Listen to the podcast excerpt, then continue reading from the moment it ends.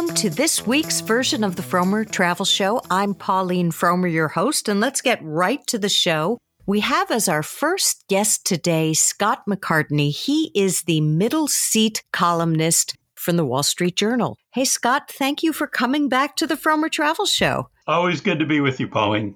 So, I hate to start the show with bad news, but you had bad and important news for travelers in your most recent column, and that is if they're holding a voucher from an airline, from a tour company, from a hotel, you name it, it may be invalid soon. What's going on? Well, I think this this could be a huge consumer problem. I looked at the financial filings of the four biggest airlines and and they're now holding 10 billion dollars worth of travel credits and vouchers from canceled trips uh, from trips canceled in the pandemic. And and just to give you a taste of what the problem is uh, united said in its filing that it it expects um, that a significant portion of that and and they have 3 billion by themselves that a significant portion of that will expire unredeemed uh, and so wow. this is the problem. Um, travelers were given instead of refunds, they they were given vouchers and travel credits, and a lot of them expire soon. Um, and yet, people aren't. A lot of people aren't ready to travel. They don't know when they're going to be able to uh, go overseas to Europe, for example, or Asia. And, and so, um, a lot of credits uh, last until the end of the year, but a lot also expire uh, before then. If you bought a ticket at Delta, for example, sometime last year after April 17th, it only uh, lives for one year. And, and, so there could be Delta credits that are expiring in April, May, June uh, that um, are going to end wow. up being worthless. Now, there's a difference in when you bought the ticket, right? If you bought the ticket pre pandemic, the airlines are treating those tickets in general, and every airline has its own damn policies, but right. in general, they're treating those differently than when supposedly we had knowledge and shouldn't have been so foolish. Y- yes, yes, and no. Um, uh, uh, okay. Yes, you you are you you're correct. Um, uh, generally, that's true. Um, I would say one notable exception is Southwest, um, which which really kind of has a bizarre thing going. They they treated um, existing credits that were going to expire during the pandemic as though uh, they got pandemic treatment, um, and so they they were very generous. They gave um, two extra years um, there are actually some credits at Southwest Southwest that may be good for three and a half years, but then they cut it off at September seventh. Um, and it, in effect, you can think of it this way: the pandemic ended uh, at Southwest uh, September seventh in terms of um, how they treated tickets sold. Uh, so if you if you bought tickets yeah. after that, and a lot of people, a typical scenario, uh, people were dying to travel uh, over Christmas last year.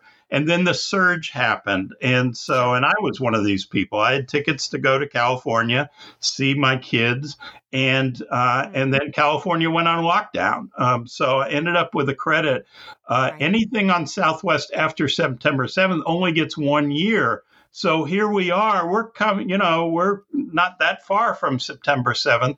Those credits have to be used yeah. uh, by their one year expiration date. And, and, another complexity to all this is um, in general, this is not true at all airlines, but in general, credits are only valid uh, from the date that you actually bought the ticket and you have to complete the travel. You can't just uh, say, oh, I'll book a trip 11 months from now. You actually have to finish your travel by the expiration of the credit. So you may not have as much time wow. as you think you do. Now, the fact that some people got these credits is also controversial because some people were given vouchers for flights that never happened and they should have gotten their money back. The Trump administration did nothing. I get it. Guess it's now in Mayor Pete's court. You know, he has to decide whether or not he's going to force the airlines to give money back because they shouldn't have given vouchers in the first place for a lot of these flights if they were canceled, right? Yes, that's exactly right. Um, and I think it's a really important issue. Um, the, the uh, U.S. regulations require airlines to offer a refund for any flight that they cancel. And, and this applies to international airlines that fly to the U.S. It's not just U.S. airlines, and many airlines didn't. Um, Air Canada is is a perfect example of an airline that completely refused to refund even though they canceled mm. virtually all their flights uh, to and from the U.S. and they and they claim the Canadian government said it was okay for them to give vouchers. The U.S. government said no. If you fly to the U.S., you have to abide by U.S. regulations. But that was never enforced by the Trump administration. Um, and it's not just international airlines. Uh, United did this to people um, there were sure. there were lots of situations where airlines really delayed their cancellations and pressured customers into voluntarily accepting vouchers, and then they canceled the flights. And so, you know, huh. one one resolution for this, and and you know, I think the I think the trains left the station on it, but um, a lot of people questioned why uh, Congress didn't include some something in the airline bailout legislation that would have protected consumers. Yeah.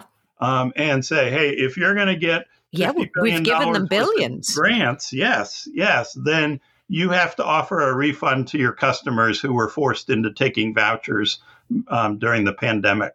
Um, so we, will see. It, it is still an issue that the Department of Transportation could take on, um, certainly could pressure travel vendors, not just airlines. This has also happened with hotels and Airbnb, VRBO, sure. other other vendors. Well, bef- um, uh, you know, I'd love to before see something. Before we get away from airlines, I have two questions for you before we leave airlines. A, do you think uh, Pete, who is now the head of the DOT, I guess we have to call him DOT Pete, as in Department of Transportation, do you think he'll take this up? That's number one. Number two is in the past, vouchers worked very much like miles did. So you, you try and turn them in, but they might not work for every flight or it, well, it varied by airline. This was, I actually got this question from the comments on your article. If there is a surge in travel, Will people have trouble making good with these vouchers? Will the airlines accept them if they can have somebody paying for a new seat? Well, um, the Mayor Pete question is is interesting, and and I really don't know. What I do know is that the department that he seems very much focused on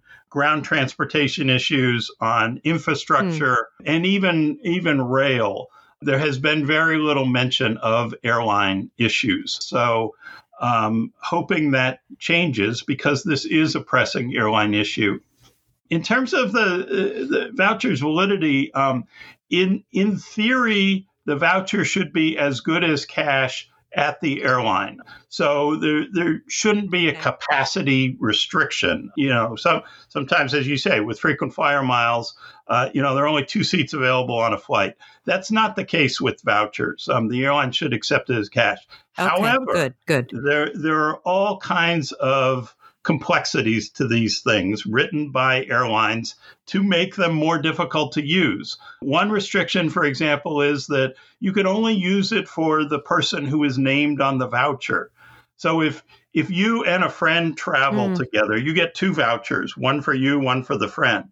And this has happened uh, many times. Um, a grandfather who bought tickets for entire family, including two year old grandchildren.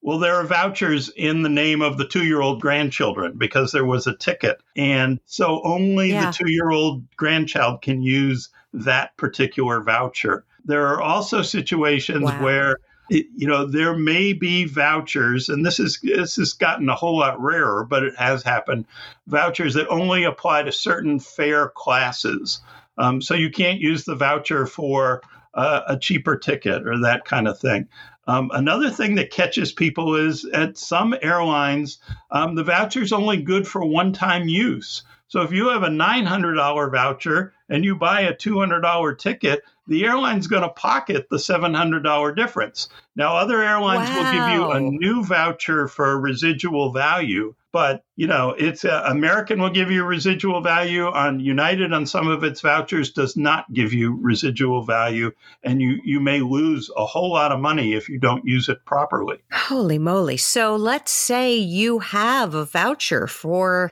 $1,000. You were going to Kuala Lumpur. You're not going to be going there anytime soon. What do you do? What's the advice? Yeah, it, it is really tricky. Um, I, I, think the first thing to do is to call the airline and beg uh, for an extension um, or or some yeah. kind of change. Some airlines are uh, trying to address with it. Just yesterday, um, American um, extended their deadline from December 31st out to March 31st of 2022. So you got another three months, and and people have have had right. some success calling and saying, there's no way I'm, I, I want to go to Kuala Lumpur. There's no way I'm going this year, um, but maybe next year. And so give me some more time. Another trick to these things is if the airline does give you residual value, book a, a cheap trip to Houston or Cleveland or whatever's close um, and cheap and use your thousand dollar voucher and you'll get $800 back or whatever it would be on a new voucher and that new voucher will have a new expiration date and you can kind of roll things along that way. Oh boy, yeah. Um, uh, so you, you know, can game you, the system you, that way. you bit. can game the system, but uh, but you do lose, and you know it is your yeah. money, right? um, another thing that has been well, going on, um, and Southwest has been doing this, is they will. let people um, pay to extend vouchers.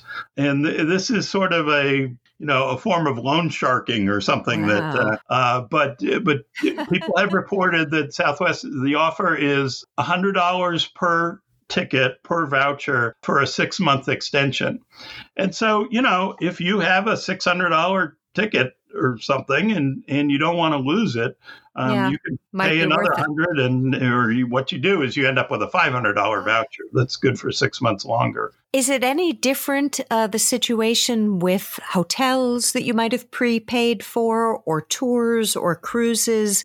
Or is it is it just different iterations of what we've been discussing? You know i think it's i think it's similar. I've i generally what i've heard uh, there are a couple different things. Uh, the major hotel chains have been pretty good about issuing credits to people. Um, uh, haven't heard a whole lot of complaints from that. Um, there have been a lot of complaints for some independent hotels where you know the the, in, small independent hotel company was in a real bind financially and did not have the the wherewithal to mm. issue everybody vouchers. The the French government, for example, gave hotels uh, 18 months of basically refund grace. What they what the French law says is uh, you can issue a voucher for 18 months, and if it's not used in that period, then you have to refund. And so people are holding vouchers that, you know, they're nervous about it. Um, but they ought to, at yeah. the end of that 18 months, ought to get a refund. There were some for, for the uh, rental sharing companies, Airbnb, VRBO, it was basically left up to owners of the properties, and a lot of owners did not refund, and uh, people really got stuck. And then then you end up with a voucher that's you know only good at a particular property. You may not be going to that property. At least with the airline voucher, it, it's not you know you don't have to go to the same destination, but you do in yeah. in uh, in a lot of uh, rental situations. That probably caught a lot of people unawares because you think, oh, I'm dealing with a multinational corporation. Of course, I'll be able to be flexible in where my money went since I wasn't able to take this trip. But no, you are actually dealing with one individual small owner, which is much more difficult. Right. And it would be, it would be much be. more useful if your voucher was with the big company, right? Then you could use it for any property. Um, but uh, in this case, you can't. Well, uh, Thank you for starting off the show in such a depressing fashion, uh, Scott. Really appreciate it. Great advice. Once again, we've been speaking with Scott McCartney of the Wall Street Journal.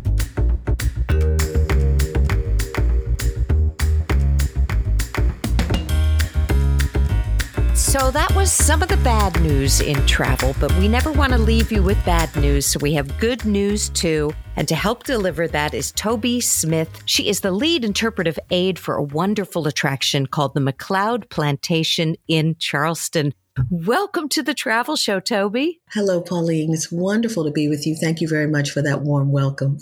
So, in the past at Frommer's, we've had to cover plantations in the South, and it's always a tricky thing to do because you don't want to glamorize that region of the world uh, pre Civil War. You know, you have Gone with the Wind, and you have a whole movement in this country to kind of sweep the sins of the past under the rug. How does McLeod Plantation walk that line? Well, from the very beginning, Pauline, our intent was to tell the story from a different angle, and that is to share the stories of those who actually lived, sometimes found love, and who died at McLeod.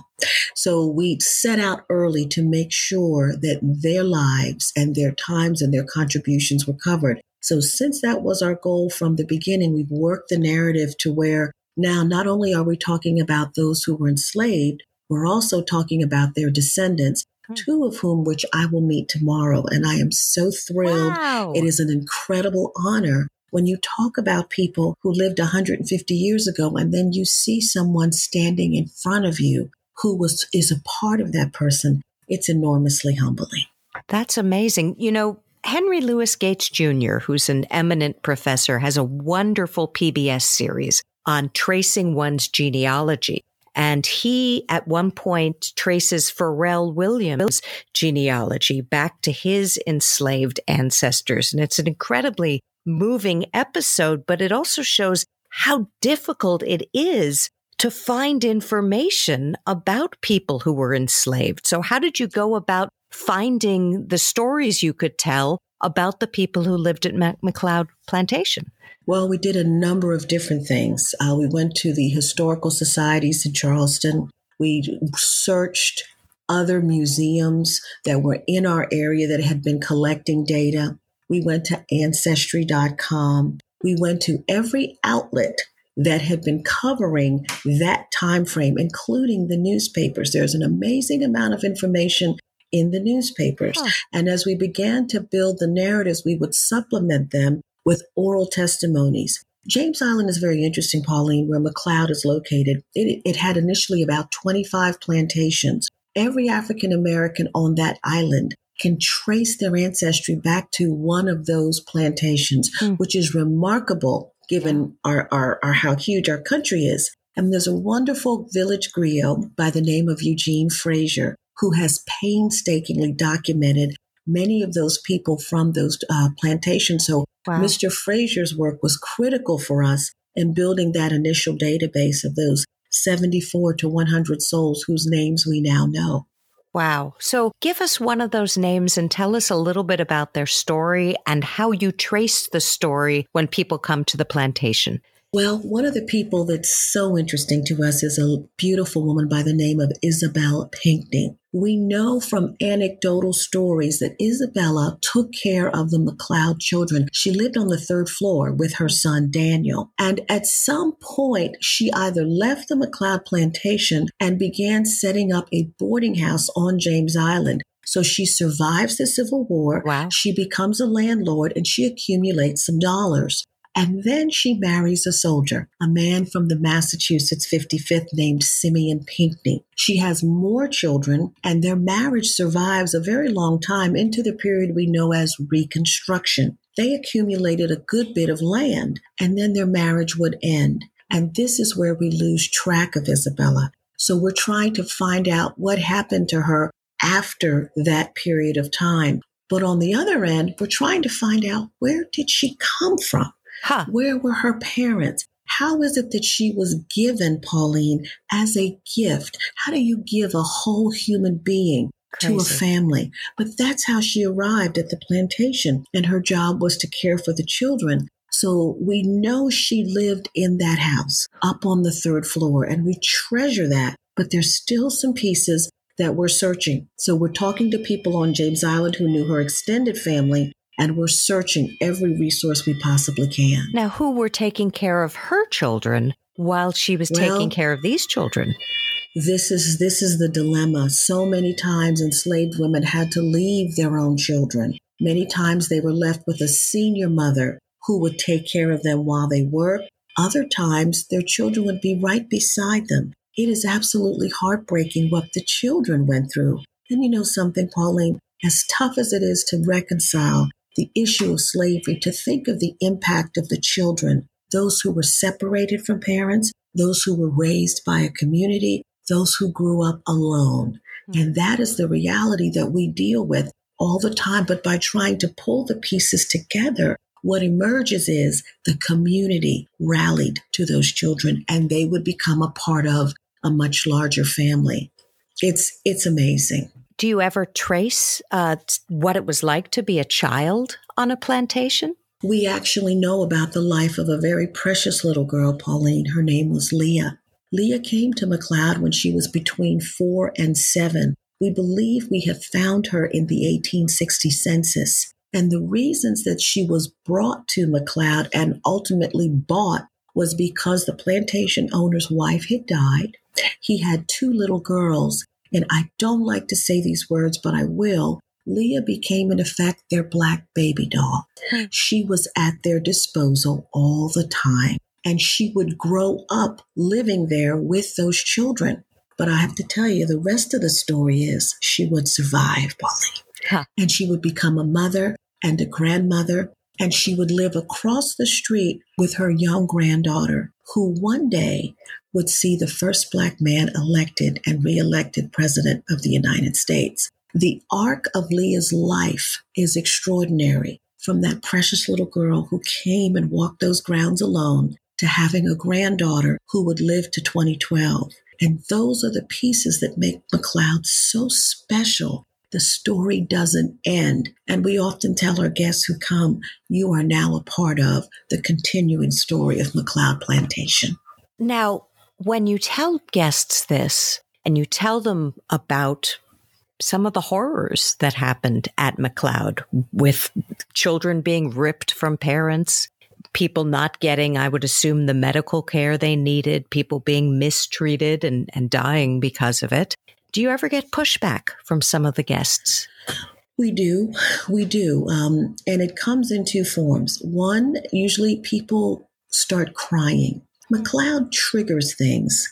And we have people who really have a tough time dealing with the emotional impact of actually walking those grounds. And then there are there's a smaller population, Pauline, of people who say it wasn't that bad. My parents, grandparents picked cotton. And then there was the gentleman who told me slavery wasn't that bad until Hollywood got a hold of it. Oh boy. And we had an incredibly long, sobering conversation about the implications of that statement. And I don't know if he had changed his mind by the time he left, but we certainly sent him home with another perspective. And what we find, Pauline, and it's important to us that everyone feel welcome at McLeod, hmm. whether they agree, disagree. We want people to be able to come and talk and experience. And I think that we have opened the door for that. We don't shy away from those difficult conversations. Right. We open it up to the group because we can talk as neighbors and as friends visiting. Well, it's been quite the year for difficult conversations. Did yes, it has. Uh, did the Black Lives Matter movement impact what you were doing at McLeod? Well, I would say this, Pauline. Seeing George Floyd on the ground yeah. did something in a way that bothered people at such a fundamental level. And right after it happened, people came in droves trying to understand how did it get this way? Why do these things continue to happen? And we don't pretend to have all of the answers, but what we try to do is depict that unbending line that shows the connection between the events that took place in slavery, the systems, mm-hmm. and how we are proceeding now. And when you can document for people that there is a connection between the past and the present, and in fact, Pauline, that the past is not that long ago, right. then people step away and they begin to realize, all right, this is beginning to make some sense to me. And I'll tell you something else that's very meaningful. When people come up to us and say, What can I do when I get home? Hmm. How can I make change at home? That further lends itself to conversations about how you can help at a local level. Right. So I often feel that the work that we're doing at McLeod, it, it extends far beyond just visiting. Right. It actually leads to activism and to change. And we welcome that. And if people just need to come and explore the grounds and have a good cry, we welcome that too. So it just some of the practicalities for visiting. Uh, you're you're in Charleston. Uh, yes. How long does it take to visit uh, generally? I would say plan for an hour. Our tours are generally 30 minutes. They could go to 45, but plan for an hour, which gives you time then to walk through the grounds, to go in the house. The house is not actually part of the tour. People go in the house after. It also gives you time to walk down to the water and to take a look at the beautiful view. You know, it's interesting, Pauline. The stories don't begin at McLeod. They really begin back in Africa, hmm. where people were living their lives until that moment when they were captured. And we go down to the water and we talk about the beginning of that story. So it's a good stretch of the legs, as we like to say. And people walk through the fields and they sit and visit. They come up and talk to us. They ask questions. So we would say allow for an hour to really embrace the space and to explore the property. Okay. Well, I can't wait to come to Charleston and do this myself. And I'm, I'm hoping you'll be my guide. Uh, if people want to find out more, is there a good website for them to go to? There is. There is. You can visit us online at McLeod Plantation. You'll find us at CCPRC. That's Charleston County Parks and Rec. If you Google that, we'll pop up and there's a page that's devoted to McLeod Plantation. I hope you would follow us on social media. We have a great Facebook page where we go in depth and tell those stories that we talked about. We're also on Instagram now, so you can find us. We will look forward to welcoming you, Pauline, and to all of you listeners. We're just, we're honored. We're very, very honored to be in this space and to be one of two places in the country that looks at the issue of slavery just from two. the standpoint Wow. That's it, that, it's incredible that there are only two. Well, thank you for the work you're doing and, and thank you for doing this interview with me. We really, really appreciate it.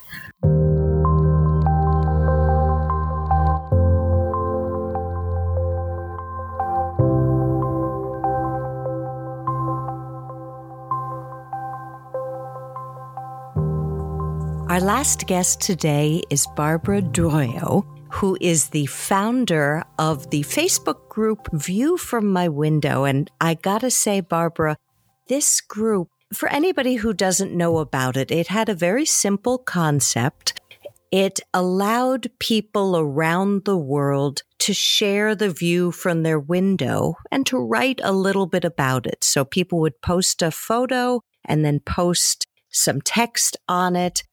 And somehow this simple interaction felt made the world feel big again and small at the same time. It, it was such a wonderful feeling of fellowship with, with people all over the world. So thank you for creating it. What was the inspiration? Yes. Hello.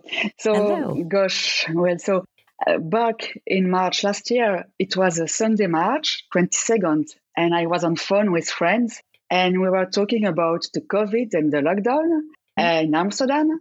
And I suddenly realized we were all going to be stuck at home with just a view from our window, nothing else, for weeks or maybe months. We didn't know how long. And well, I'm a curious person and I'm a globe trotter. I love traveling.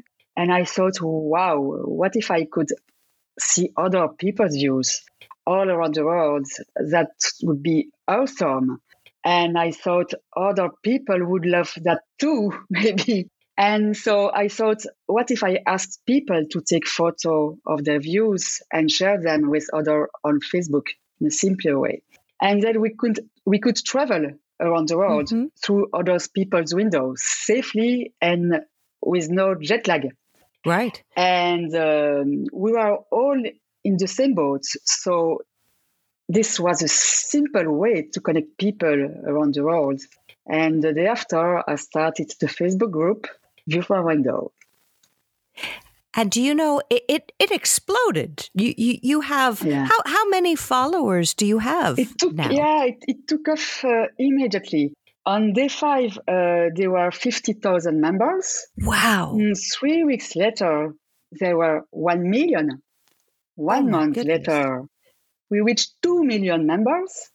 And uh, but after one month, I had to stop accepting new members because mm. the world was starting to come out of lockdown, and I wanted to stay close to the original concept, right? With which is linked to the lockdown, and so now we are over two million members.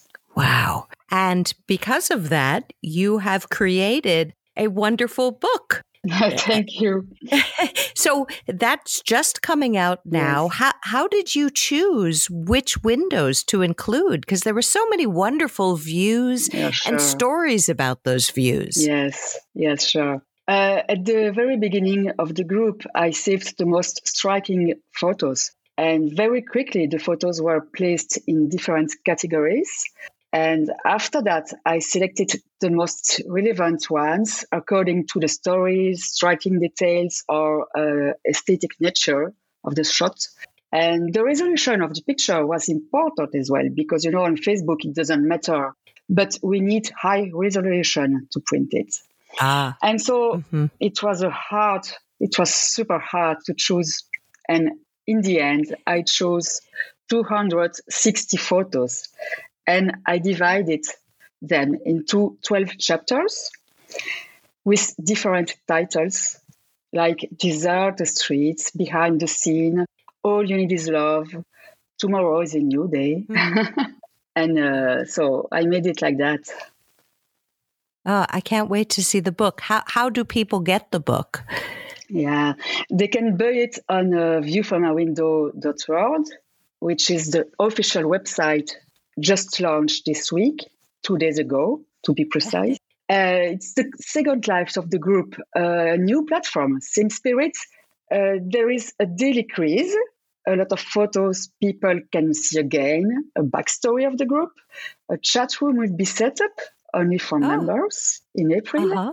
They will log in as a host or as a guest to visit each other's home so it's uh, it's it's my aim now to to um, to keep people united and to keep this community alive. Well, and after that, there will be yeah. exhibition, and I'm so excited about it. Yes, yes. Wow, wow. Well, I put up one actually uh, many months ago it was a picture. We've had scaffolding in front of my apartment during the entire pandemic. And uh, it's a picture of my cats looking at what uh, used to be a view, but is now just bars and wood. And so, and it was, was it posted? It was posted. I, I uh. actually, I included a question because we were about to get a dog.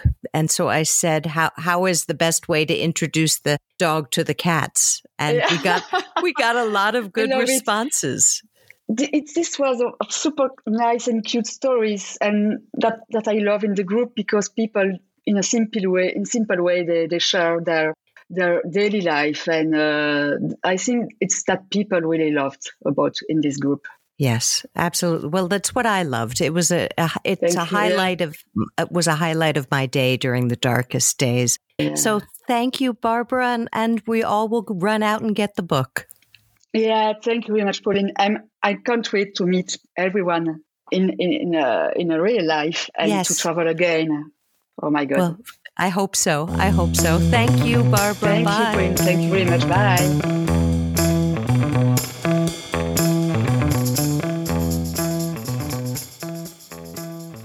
And that is it for this week's show. As always, I'm so grateful that you were here with me.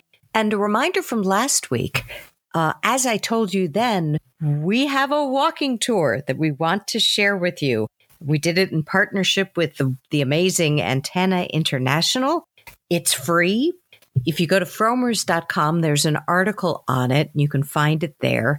Our very first walking tour is about lower Manhattan, but you know, it has photos, it has me talking about the history. So it's pretty interesting. It's it's it's a lot of fun to experience, even if you're not in Manhattan. Of course, if you are in Manhattan, that's the ideal thing to, to walk from place to place, but you'll get a real sense of the city. And I think learn some pretty surprising history and tidbits about the culture uh, from the walking tour. So please visit us at frommers.com. Consider subscribing to our newsletter. And I thank you as always for being here.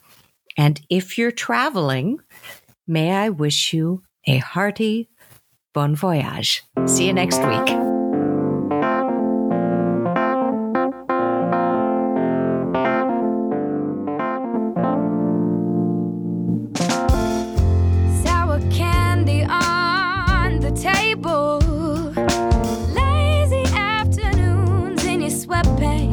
watching. K.